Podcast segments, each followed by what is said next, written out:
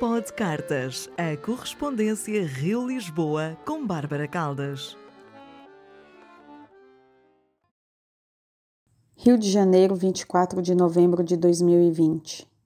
Inês. Recebi a sua carta na sexta passada de manhã. Era feriado, 20 de novembro. Aqui, dia da consciência negra. Era feriado e acordei um pouco mais lenta e antes de me ater à sua correspondência, resolvi tomar meu café da manhã, mas desse modo pouco aconselhável às refeições, ajeitada no sofá em frente à televisão. Não comi, tampouco te dei atenção. O pão não desceu, nada desceu. E aqui te escrevo ainda entalada, seca e asfixiada com um não sei o que, um misto de desesperos que sigo sem conseguir sacudir de mim. Estão grudados tal como um cobertor grosso e pesado a me envolver a face, como num pesadelo, sem permitir que eu enxergue ou respire direito. Um tapume que me tira o ar para não me matar de frio, um frio na alma, a me gelar as entranhas ao mesmo passo que me paralisa. Sim, parece um pesadelo.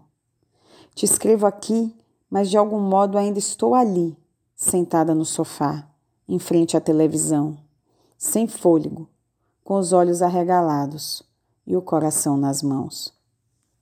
Vejo um homem deitado no chão e sendo surrado por outros dois homens.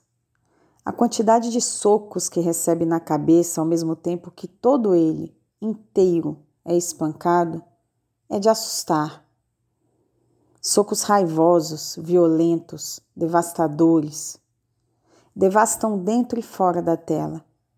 Devastam o mundo. Me devastam. Sangue começa a manchar o chão em gotas grossas que começam a abundar. Círculos quentes, molhados, preenchidos e vermelhos sobre o assoalho. Percoar.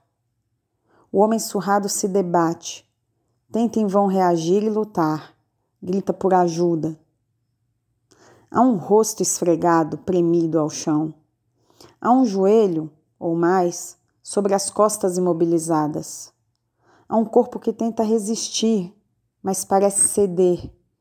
Parece, e em muito pouco tempo, não mais aguentar. Há um corpo que parece morrer. Há também uma mulher trajando um uniforme, camisa branca e calça azul. Uma possível logomarca pequena, provavelmente a adornar o lado esquerdo sobre o seio. Uma roupa que certamente intenciona emprestar-lhe uma certa distinção, marcar sua posição. Esta mulher cerca e rodeia a cena, com o celular na mão, registrando a barbárie. Sabe-se lá movida por qual pretensiosa ideia ou intento. Ela pode, talvez e provavelmente, num gesto, impedir, fazer parar. Mas não. Ela filma o homem rapidamente se extinguir, gravando o assassinato que, de modo nu e cru, nos é mostrado incontáveis vezes e por dias pela televisão. Na primeira vez, vi na íntegra, pega de surpresa, incrédula e apavorada, estatelada. Na segunda vez, já não, precisei desviar o olhar. Na terceira, na quarta e na quinta, virei a cabeça para o chão, para a parede, para a mata além da janela. E na sexta vez, então, simplesmente, e tal como uma criança, tapei o rosto com as mãos. Depois nem me recordo mais. Apenas entendo que não consegui mais exercer o penoso e necessário papel de testemunho ocular dos cinco ou seis minutos de selvageria que levaram a vida de um homem que, retorcendo-se, sucumbiu sem chance ou qualquer ajuda para se salvar. Era feriado, dia da consciência negra. E negro é o homem que vejo morrer, de tão bruto modo que nem a mais besta fera mereceria. Era a noite anterior.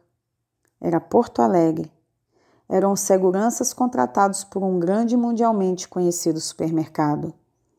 Era a paralisia omissa dos que assistiram ao abate do João Alberto, ou Beto, inermes, talvez pagando o preço alto de se deixarem suspender entre o medo, a dúvida e a hesitação. Me transporto para lá. Grito, parto para cima, empurro, fantasio. Estou no sofá, mas estou lá. Quero poder ter um jeito de fazer aquilo parar, mas estou no sofá. Choro. Não tem pão, não tem carta, não tem nem mais dia, não tem mais alegria. Não tem o querida que costumo e gosto de colocar logo após o seu nome antes de começar a contigo prosear. Não tem o grande beijo carinhoso a encerrar a missiva na promessa de uma próxima. Não tem gentileza. É só vazio e estupefação. Não tem nem as letras para apreender e escolhê-las, escrevendo-as como ideais, mais literárias ou poéticas para te narrar. E como ver poesia nesse corpo chutado, esmurrado e aviltado antes de sem vida esfriar sobre o chão? E eu tento. Procuro formas que, se não mais belas, sejam ao menos mais apuradas para te contar. Mas dentro de mim agora é só um oco silêncio, um não desejo, um repouso abandonado numa soturna estagnação. E olha que insisto, imprimindo para ti neste papel umas palavras atabalhoadas, que são escritas contrariadas, sem quererem existir nessas frases que me parecem dissonantes, que me parecem não servir para nada. Só sei que nessa sexta-feira, dia 20 de novembro, no dia da consciência negra, eu vi o negro João Alberto Silveira Freitas morrer em minutos e violentamente espancado no chão de um supermercado. E eu estou lá. Eu ainda estou lá. Eu ainda estou lá. Eu não consegui voltar. Alguns dias passaram e eu já fiz um bocado de coisas. Preciso viver, preciso trabalhar, mas continuo de algum modo sentada em frente à TV, naquele sofá. Eu queria te responder, mas me foge o verbo e não consigo falar.